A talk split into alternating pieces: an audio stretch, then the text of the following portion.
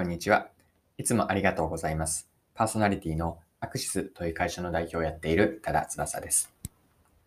この配信はビジネスセンスを磨くというコンセプトで毎日更新をしています。今日は何の話なんですけれども、会議についてです。会議を効率的にするためにどうすればいいのかの方法について皆さんと一緒に考えていければと思っています。皆さんが参加される会議で少しでも参考になればと思っています。それでは最後までぜひお付き合いください。よろしくお願いします。はい、え今日のテーマは会議です。皆さんは普段お仕事でどれぐらい会議に参加されているでしょうか、まカレンダーを見ると会議がかなり詰まっている方、あるいは、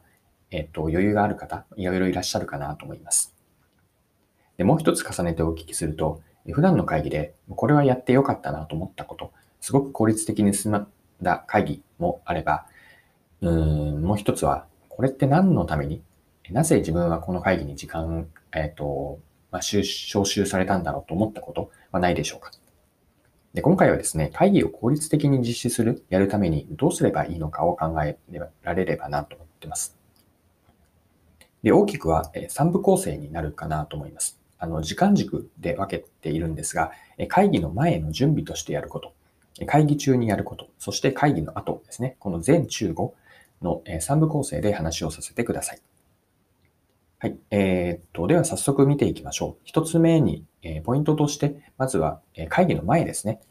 会議って私は準備がすごく大事だと思っています。ま準備が8割、会議の成功をするためには準備が8割、まあ、こんな風に考えているんですね。では具体的に会議ってどんな準備をすればいいのでしょうか皆さんはどんな会議の準備をされているでしょうかで、会議の準備では、私は、あの、事前に会議設計を作る。こんな風に考えているんです。じゃ、会議設計とは何かなんですけれども、えっと、大きく3つですかね。まずはそもそもの会議の位置づけを明確にします。位置づけというのは会議の目的があって、で目的を達成した時の具体的な状態としてゴールを設定します。で、その後にアジェンダですね。この目的、ゴール設定、アジェンダ。これが会議の位置づけです。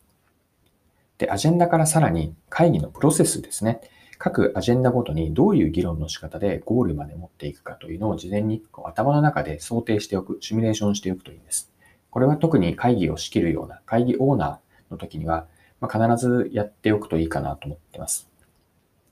まあ、それ以外の準備の、えー、と会議設計の項目としては、じゃあ出席者を誰にするとか、会議の場所、やり方ですね。オフラインなのか、えー、ズームのようなリモートでやるのか、こういった会議の設計をしていきます。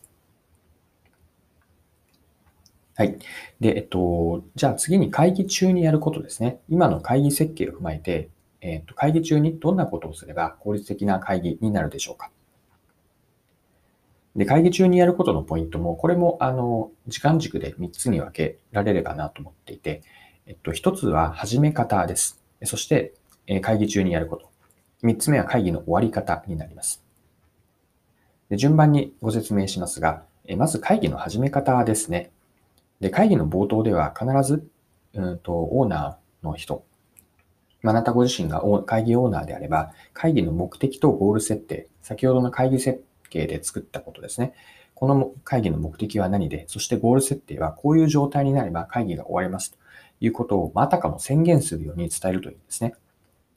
もし可能なら口頭で伝えるだけではなくて、オフラインの直接のミーティングであれば、ホワイトボードなど目に見えるところに書いておく。まあ、リモートでも自分の画面等を見せて、しっかりとこの会議の目的と位置づけというのを口頭、え、言葉だけではなくて可視化をしておくといいです。で、おそらく会議の目的、まあ、位置づけですね、ゴール設定というのは事前にも共有されていると思うんですが、会議オーナーというのはとにかく自分がこれはちょっとしつこいかなと思うくらいに目的とゴールの認識合わせをメンバーと参加メンバーと徹底するといいです。はい。で、えっと、会議中のさらに、えっと、始まった後ですね、やることでポイントになると思っているのは可視化と活性化、この2つです。で、会議では、あの、発言からアイデアや意見が様々出ますよね。この時にしっかりと拾っていって可視化していくといいんです。具体的には、あの、えっと、直接のミーティングであれば、ホワイトボードに拾っていくですし、えっと、リモート会議であっても、うん、メモ、画像で表示する。あるいは、えっと、チャット欄に、 Zoom とか、えっと、Google Meet のミーティングの仕組みであれば、チャット欄にメモのように、えっと、可視化をしていくといいなと思っています。で、えっと、こうしたホワイトボードとかチャットの欄に可視化をする意味というのは、えっと、例えば会議で意見が対立するときってありますよね。まあ、その時にも皆がそのホワイトボードとか、えっと、チャットのところに目を向けるので、対立構造がその人とは、人対人ではなくて、人対問題になってきていくんですよね。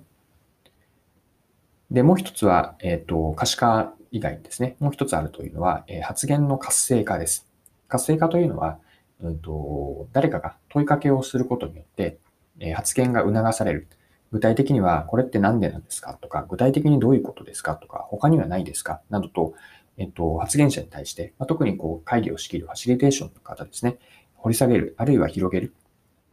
着眼点を変えるといったような問いかけをすると会議が活性化していきます。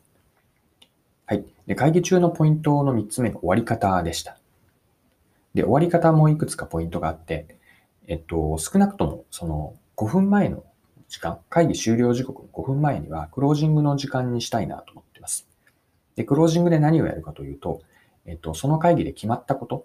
やること、まあ、 ToDo とかアクションリスト、これのすり合わせをするんですね。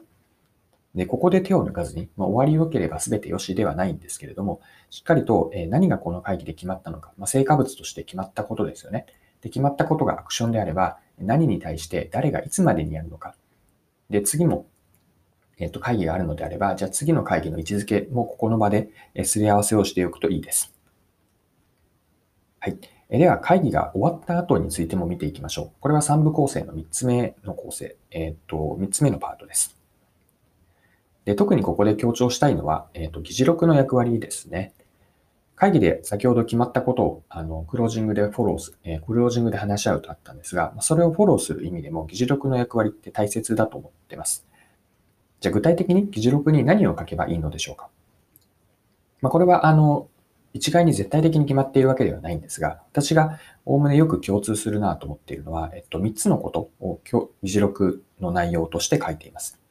まあ、1つは、えっと、会議の目的ですね。その会議が何だったか、後から見たときに、これは何のために実施したかという会議の目的とゴール設定を書いておきます。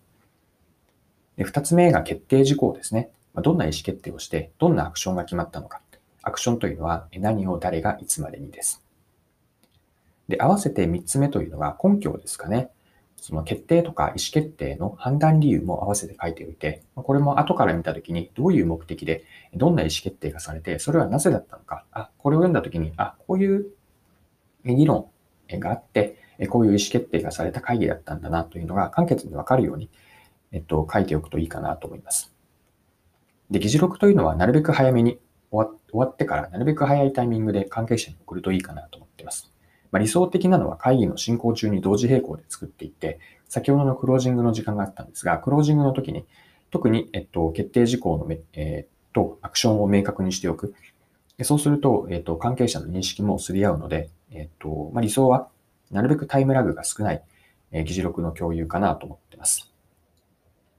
はい、えー、そろそろクロージングになります。今回は会議を効率的に進めるためにどうすればいいのかのポイントを会議の前、会議中にやること、会議の後にやることを皆さんと一緒に考えてきました。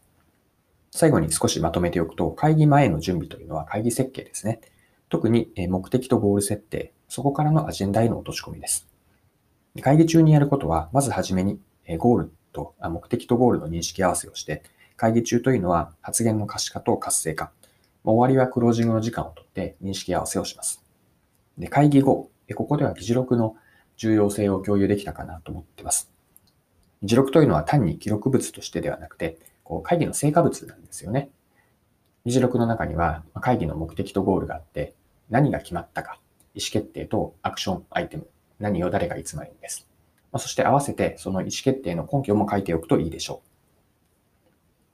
はい。今回も貴重なお時間を使って最後までお付き合いいただきありがとうございました。この配信はビジネスセンスを磨くというコンセプトで毎日更新をしています。次回もぜひぜひ聞いてみてください。それでは今日も素敵な一日をお過ごしください。